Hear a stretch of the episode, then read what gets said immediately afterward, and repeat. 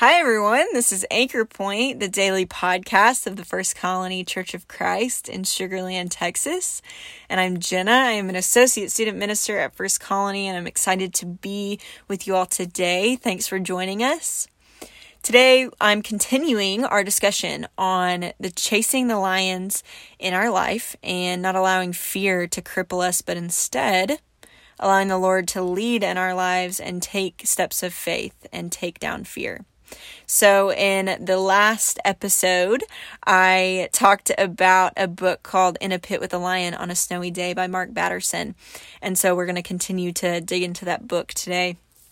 So today I want to talk about decisions, because a decision is a beginning. So I want you to ask yourself, do you climb a mountain even though it looks stormy, or do you just head back to the camp? What decision would you make?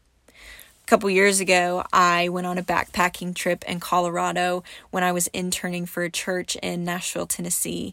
And on our summit day, about halfway up the mountain, a storm started to appear above us. And it was really sad because summit day was the big day. We were all really excited about it. That is the highlight of the trip, really, is the summit day, if you can summit. And so our guides almost made the call to start the trek back down the mountain because really it was just going to be too risky and too dangerous to keep going. But instead, we sat down and all together prayed for a little bit. So we prayed silently and we also prayed audibly together. And then about ten minutes later, as our guide finished praying over us, the skies just completely parted and the sun came out. And not joking, it was like thirty seconds after he stopped praying. And it was one of the most amazing experiences that I've ever had in my life. It was one of those experiences where I said, okay, God, I see you. I feel you. I know that this is you. And so all of the storm clouds had just completely disappeared, and it was clear for us to continue up the mountain. And it was an incredible feeling just knowing the Lord was there with us in those moments. And so that one decision to wait and ask the Lord to move led us to be able to summit that day. And so our guides didn't just cower in fear because of the storm, but instead they led us to seek the counsel of the Lord first and ask him first where we should go next. So have you ever felt the weight of a decision? I have plenty of times. And if you haven't, then you will. And it's overwhelming. And if you have felt the weight of, the, of a decision, then you know that it's overwhelming. So we must always invite the Lord into those major decisions of life. And we don't ever, should not ever take the need for his presence lightly. And if you're going to take down a lion, make sure it's God who's leading you past it. And ask yourself this question. Am I holding back from stepping up, or is it simply fear that has confused me?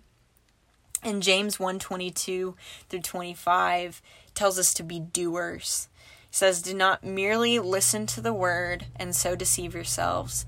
Do what it says. Anyone who listens to the word but does not do what it says is like someone who looks at his face in a mirror and after looking at himself goes away and immediately forgets what he looks like. But whoever looks intently into the perfect law that gives freedom and continues in it, not forgetting what they have heard, but doing it, they will be blessed in what they do. So we're called to be doers of this.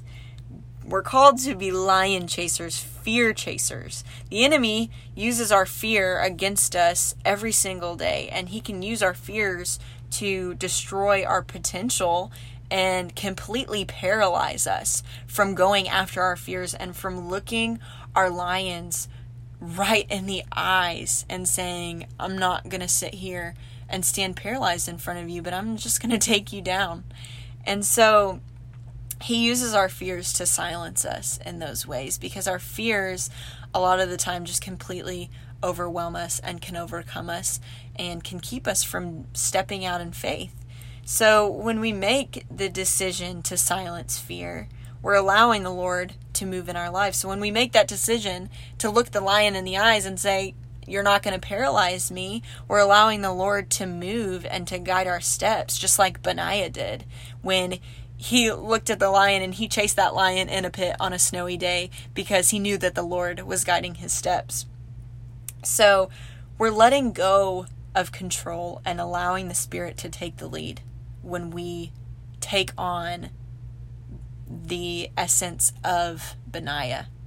And so in our lives as humans, we're prone to make mistakes, obviously. But in life, but life in the Spirit is a life of complete freedom. And it's a life of taking action and being a doer. So taking action and not sitting back in a comfort zone, because comfort zones are nice, but nothing ever grows in a comfort zone. So I want to encourage you all to take action and encourage you all to be doers of the word and encourage you all to look your lions in the face and say, I am in the Spirit and the Spirit lives in me, and the fear and the and the fear that I feel is no match for the Spirit of God. So I want to encourage you all to take action in your lives and to really be lion chasers and to dig in to what your fears are and what's holding you back from stepping out in faith.